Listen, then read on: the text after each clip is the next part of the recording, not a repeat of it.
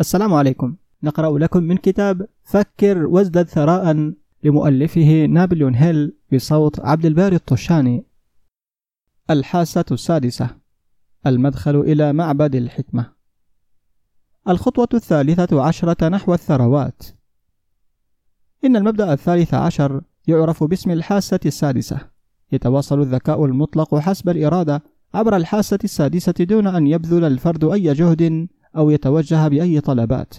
ويعد هذا المبدأ ذروة الفلسفة وهو يمكن استيعابه وفهمه وتطبيقه فقط من خلال إتقان المبادئ الاثني عشر الأخرى أولا.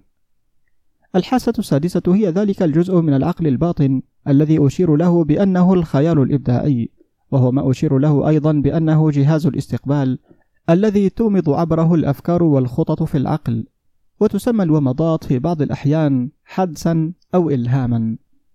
إن الحاسة السادسة تتحدى أي وصف فهي لا يمكن وصفها لشخص لم يستوعب المبادئ الأخرى لهذه الفلسفة. لأن هذا الشخص لا يملك معرفة أو تجربة يمكنه مقارنة الحاسة السادسة بها. ففهم الحاسة السادسة يتأتى فقط من خلال التأمل عن طريق تطوير العقل من الداخل. الحاسة السادسة هي على الأرجح وسيلة الاتصال بين العقل المتناهي للأشخاص والذكاء المطلق. ولهذا السبب فهي مزيج من كل من العقل والروح. فيعتقد أنها النقطة التي يتصل عندها الفرد بالعقل الكوني. بعد أن تستوعب المبادئ الواردة بهذا الكتاب سوف تكون مستعدا لتتقبل كحقيقة عبارة قد تكون في حالة عدم استيعابك المبادئ مذهلة بالنسبة لك وهي أنك من خلال مساعدة الحاسة السادسة ستحذر من المخاطر الوشيكة في الوقت المناسب وتتمكن من تجنبها وتخطر بالفرص في الوقت المناسب كي تحتفي بها. وبتطور الحاسة السادسة سيهب لمساعدتك وسيكون تحت أمرك ملاك حارس والذي سيفتح لك طوال الوقت المدخل لمعبد الحكمة. وأنت لن تعرف أبدا سواء كانت هذه الحقيقة صحيحة أم لا إلا عندما تتبع الإرشادات الواردة بصفحات هذا الكتاب. أو إجراءات أخرى مشابهة. والمؤلف ليس مؤمنا بالمعجزات ولا مناصرا لها وهو يمتلك معرفة كافية عن الطبيعة ليفهم أن الطبيعة لا تنحرف قط بعيدا عن قوانينها الراسخة. وبعض قوانينها غير قابلة للفهم على الإطلاق حتى إنها ستفرز ما يبدو أنها معجزات. والحاسة السادسة تقترب من كونها معجزة بقدر أي شيء سبق أن مررت به. وهي تبدو كذلك فقط لأنني لا أفهم طريقة عمل هذا المبدأ. والمؤلف يعرف بالفعل ما يلي أن هناك قوة أو سببا أول أو ذكاء والذي يتخلل كل ذرة من المادة ويحتفي بكل وحدة من الطاقة المدركة وأن هذا الذكاء المطلق يحول بذور البلوط إلى شجر البلوط ويجعل الماء يتدفق في المنحدرات استجابة لقانون الجاذبية ويتبع الليل بالنهار والشتاء بالصيف مع احتفاظ كل شيء من هذه الأشياء بمكانها الصحيح وعلاقتها ببعضها. وقد يستحث هذا الذكاء عبر مبادئ هذه الفلسفة للمساعدة على تحويل الرغبات للشكل المادي. ويملك المؤلف هذه المعرفة لأنه أجرى تجارب عليها ومر بها. خطوة بخطوة عبر الفصول السابقة تمت قيادتك وتوجيهك نحو هذا المبدأ الأخير. إن كنت استوعبت كل مبدأ من المبادئ السابقة فأنت الآن مستعد لتتقبل دون أن تشكك في الادعاءات المذهلة الواردة هنا. وإن لم تكن قد استوعبت المبادئ الأخرى لابد أن تفعل هذا قبل أن تحدد ما إذا كانت الادعاءات الواردة بهذا الفصل حقيقة أم خيالا. بينما كنت أمر بسن الإعجاب ببطل وجدت نفسي أحاول محاكاة هؤلاء الذين يثيرون إعجابي. علاوة على هذا اكتشفت أن عنصر الإيمان والذي حاولت بالاستعانة به محاكاة من أحبهم. أعطاني قدرة عظيمة على القيام بهذا بنجاح كبير. وأنا لم أجرد نفسي مطلقا من عادة الإعجاب بالأبطال هذه رغم أنني تجاوزت السن التي يقوم فيها الناس بذلك. وعلمتني تجربتي أن ثاني أفضل شيء بعد التمتع بالعظمة هو محاكاة العظماء شعوريا وفعليا بقدر الإمكان. قبل فترة طويلة من كتابة أي شيء يتم نشره أو محاولة إلقاء خطبة على الملأ اتبعت عادة إعادة تشكيل شخصيتي بمحاولة محاكاة الرجال التسعة ممن أبهرتني حياتهم وعملهم. وكل ليلة على مدار فترة طويلة من السنوات كنت أعقد مجلسا تخيليا ألتقي فيه بهذه المجموعة والتي أطلقت عليها اسم المستشارين غير المرئيين. وكان الإجراء يسير كالتالي قبل أن أخلد للفراش مباشرة في الليل كنت أغلق عيني وأرى في خيالي هذه المجموعة من الناس تجلس معي حول طاولة مجلسي. وهنا لم أحظ فقط بالفرصة للجلوس بين هؤلاء الذين أعتبرهم عظاما ولكنني أيضا كنت أتزعم المجموعة بتقلد منصب رئيس المجلس. كان لدي غرض معين يتمثل في توظيف خيالي في هذه الاجتماعات الليلية وكان هدفي هو إعادة بناء شخصيتي حتى تصير مزيجا من شخصيات المستشارين التخيلين لدي. وبعد أن أدركت كما فعلت في فترة مبكرة من حياتي أنه كان علي التغلب على إعاقة مولدي في بيئة يسودها الجهل والإيمان بالخرافات. كلفت نفسي بكامل إرادتي بمهمة إعادة مولدي من خلال الأسلوب الموصوف هنا. بناء الشخصية عبر الإيحاء الذاتي. لكوني تلميذا نجيبا لعلم النفس عرفت أن كل الناس يصبحون ما هم عليه بسبب أفكارهم ورغباتهم المهيمنة. وعرفت أن كل رغبة متأصلة بعمق داخل صاحبها تبغي التجسد الخارجي والذي من خلاله يمكنها التحول إلى حقيقة. علمت أن الإيحاء الذاتي هو عامل قوي لبناء الشخصية وأنه في الواقع المبدأ الوحيد لبناء الشخصية. ومع امتلاك هذه المعرفة الخاصة بمبادئ عمل العقل كنت مسلحا بالأدوات اللازمة لبناء شخصيتي. وفي هذه الاجتماعات التخيلية للمجلس كنت أستدعي أعضاء مجلسي للحصول على المعرفة التي أرجو أن يسهم بها كل واحد منهم مخاطبا كل واحد منهم بكلمات مسموعة كما يلي. يا سيد إمرسون أريد أن أستفسر منك عن فهمك المذهل للطبيعة الذي جعل حياتك مميزة إلى هذا الحد. أطلب منك التأثير على عقل الباطن بأية سمات امتلكتها والتي مكنتك من فهم وتهيئة نفسك مع قوانين الطبيعة. أطلب منك مساعدتي لبلوغ والاستعانة بأي مصادر من المعرفة المتاحة لتحقيق هذه الغاية. يا سيد بيربانك أطلب منك أن تمرر لي المعرفة التي مكنتك من إخضاع قوانين الطبيعة لجعل نبات الصبار يطرح شوكه ويصبح طعاما يمكن تناوله. مكني من بلوغ المعرفة التي ساعدتك على إنماء نسلين حيث كان لا ينمو سوى نسل واحد قبل ذلك والتي ساعدتك على مزج خضاب الزهور بمزيد من الإشراق والتناغم حيث إنك وحدك من استطاع طلاء نبات الزنبق بطبقة من الذهب. يا سيد كارنيكي أنا مدين لك بالفعل باختيار حياتي المهنية والتي أمدتني بسعادة غامرة وراحة البال.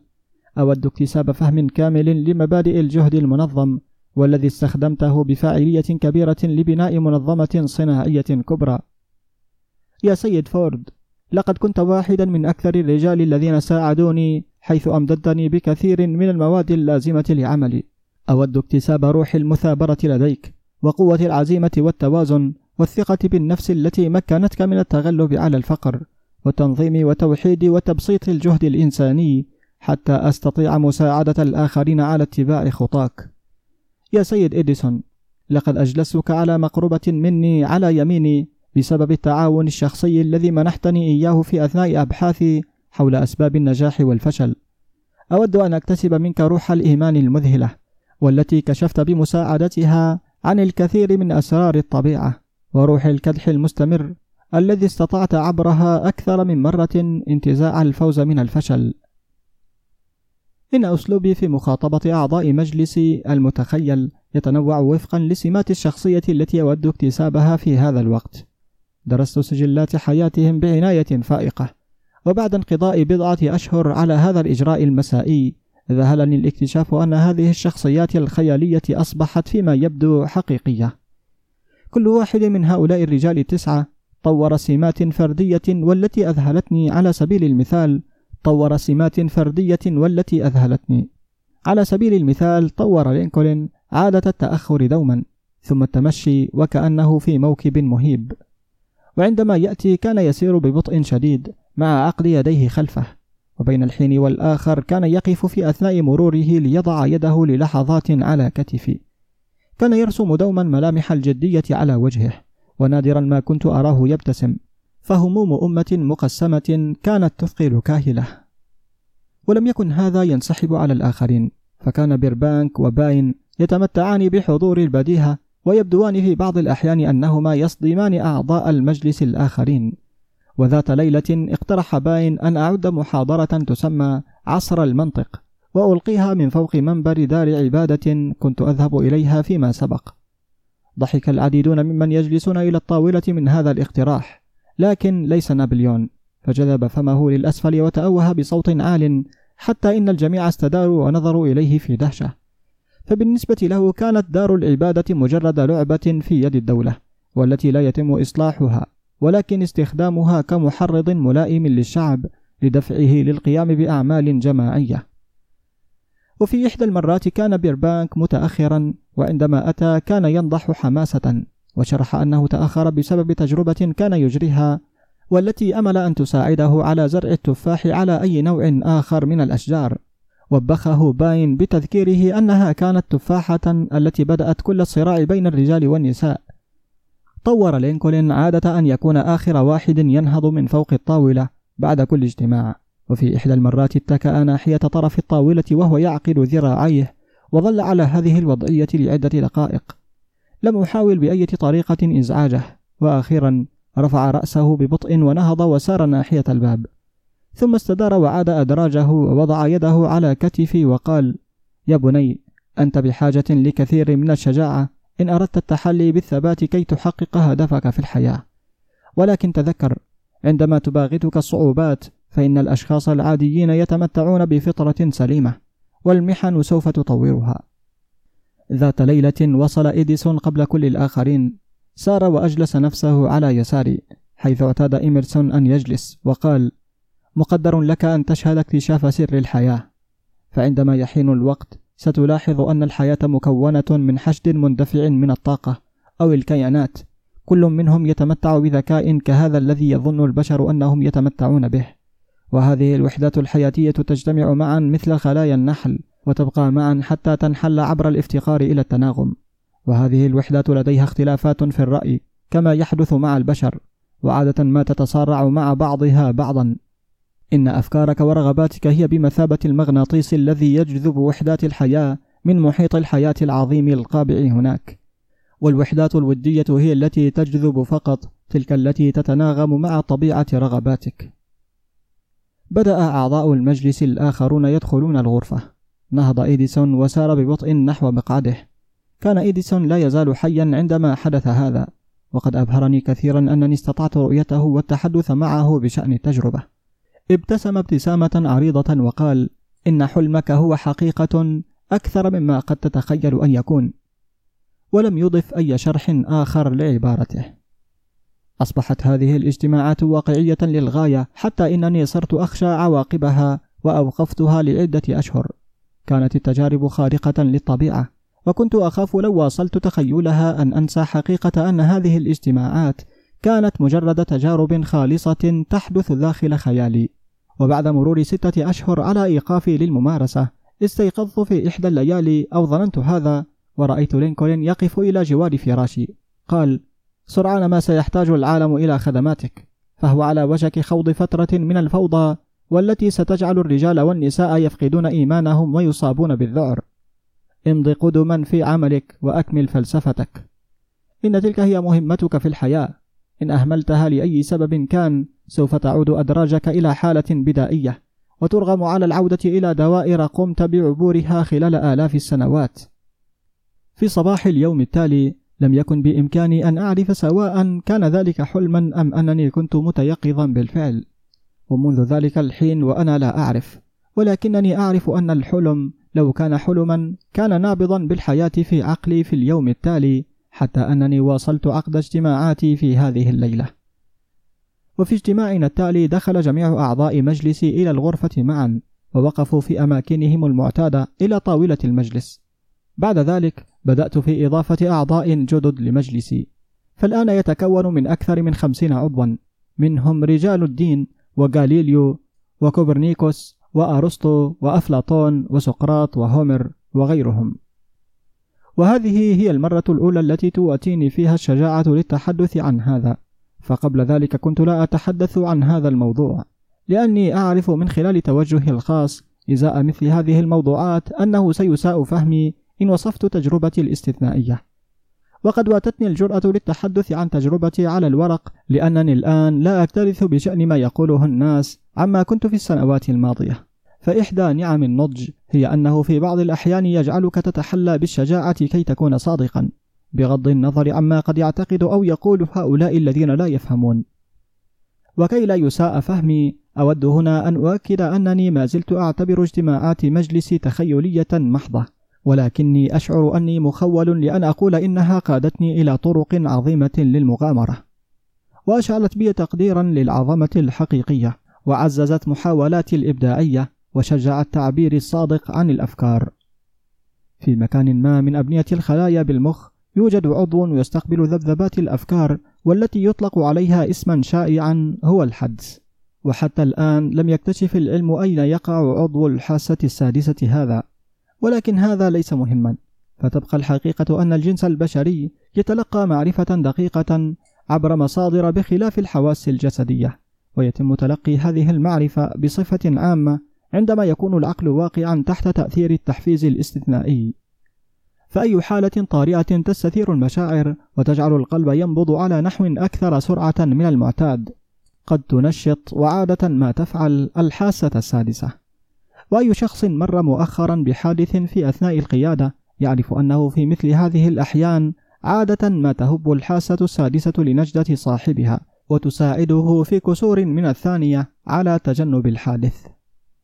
وأنا آتي على ذكر هذه الحقائق تمهيدا لحقيقة سوف أؤكد عليها الآن وهي أنه خلال اجتماعاتي مع المستشارين غير المرئيين كنت أجد أن عقلي يكون أكثر استقبالا للأفكار والمعرفة التي تصلني عبر الحاسة السادسة.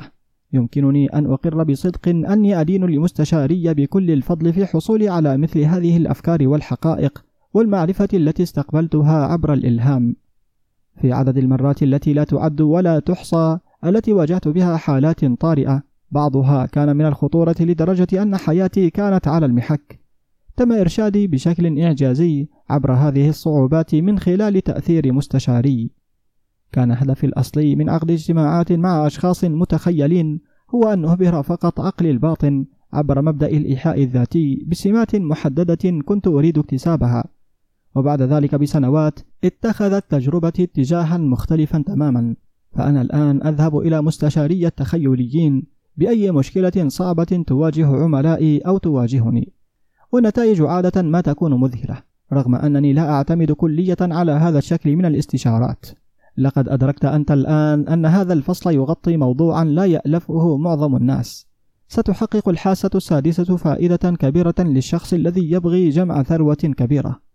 ولكنها لن تجذب انتباه من يضعون لأنفسهم آمالا متواضعة. فهم هنري فورد بدون شك واستخدم عمليا الحاسة السادسة. فعمله وعملياته المالية أجبرته على فهم هذا المبدأ واستخدامه. وفهم توماس إي إديسون واستخدم الحاسة السادسة لتطوير اختراعاته وخاصة تلك التي تنطوي على براءات اختراع أساسية حيث لم يكن يملك خبرة إنسانية أو معرفة متراكمة لإرشاده. وهذا ما حدث عندما كان يعمل لتطوير آلة التحدث وآلة الصورة المتحركة. كل القادة العظام تقريبا فهموا واستخدموا على الأرجح الحاسة السادسة بشكل مستمر. فأعظم جانب من عظمتهم تمثل في معرفتهم بهذا المبدأ. والحاسة السادسة ليست شيئا يمكن للمرء خلعه وارتداؤه حسب رغبته. فالقدرة على استخدام هذه القوة العظيمة تأتي ببطء عبر تطبيق المبادئ الأخرى الموضحة في هذا الكتاب. ونادرا ما يكتسب المرء أي معرفة عملية عن الحاسة السادسة قبل سن الأربعين. وفي العادة لا تتوافر هذه المعرفة قبل الخمسين. ولعل السبب في هذا هو أن القوى الروحية التي ترتبط بها الحاسة السادسة ارتباطا وثيقا تنضج فقط وتصبح ممكنة الاستخدام خلال سنوات التأمل وتقصي الذات والفكر الجاد. لا يهم من أنت أو ما كان غرضك من قراءة هذا الكتاب، فيمكنك الاستفادة منه دون أن تفهم المبدأ الوارد بهذا الفصل، وتزداد احتمالات ذلك إن كان غرضك الرئيسي هو جمع المال أو أية أشياء مادية أخرى. فقد أدرجت هذا الفصل عن الحاسة السادسة لأن الكتاب مصمم لعرض فلسفة كاملة تمكن الأفراد من إرشاد أنفسهم دون خطأ للحصول على أي شيء يبغونه من الحياة. ونقطة البداية لأي إنجاز هي الرغبة. ونقطة النهاية هي علامة المعرفة التي تفضي إلى الفهم فهم الذات وفهم الآخرين وفهم قوانين الطبيعة وبلوغ السعادة وفهمها. وهذا النوع من الفهم الكامل يتأتى فقط من خلال استيعاب واستخدام مبدأ الحاسة السادسة. لذا كان من الضروري إدراج هذا المبدأ كجزء من هذه الفلسفة. لصالح هؤلاء الذين يريدون أكثر من مجرد المال. لا بد أنك لاحظت في أثناء قراءتك هذا الفصل أنك ارتقيت إلى مستوى عال من التحفيز العقلي. مدهش. عد إلى هنا ثانية بعد شهر من الآن. ولاحظ أن عقلك سيرتفع إلى مستوى أعلى من التحفيز. كرر هذه التجربة من وقت لآخر دون أن تكترث كثيرا للقدر الكبير أو الضئيل الذي تتعلمه في المرة. ففي النهاية ستجد أنك تمتلك قوة ستمكنك من نبذ الإحباط والتغلب على الخوف وإزاحة التسويف من طريقك والاعتماد بحرية على خيالك. حينئذ ستكون قد شعرت بهذه اللمسة من الشيء المجهول الذي طالما كان الروح المحركة لكل العظماء من المفكرين أو القادة أو الرسامين أو الموسيقيين أو المؤلفين أو رجال الدولة. ثم ستحتل مكانة تمكنك من تحويل رغباتك إلى نظيرها المادي أو المالي بسهولة تشبه تلك التي تستلقي بها وتنسحب عند ظهور أول بادرة معارضة.